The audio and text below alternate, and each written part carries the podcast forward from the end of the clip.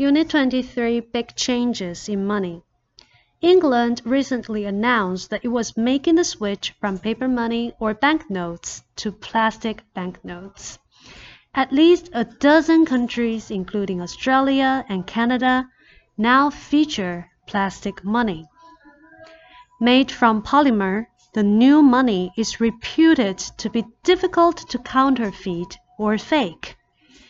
The change in England will be gradual with the first plastic money, the £5 note, set to be introduced in 2016. The £10 note will be introduced in 2017. The first known money was coins made of metal with a hole in the center. The coins would be stored on a rope.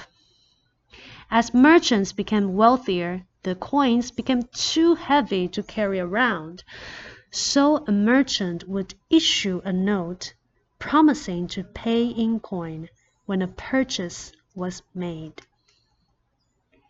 This is where the concept of the promissory note was first seen. The first known paper money was developed in the seventh century when people realized that using paper money would ease transactions. Merchants could save the trouble of carrying heavy bags of coins around. And thus people started to use paper money in addition to coins. By the 11th century, paper money was widely used. The concept of banknotes was first introduced to Europe during the 13th century by travelers. As often happens when something new is introduced, many people in England are not in favor of the new plastic money. They mention stories from the Canadian changeover to plastic money.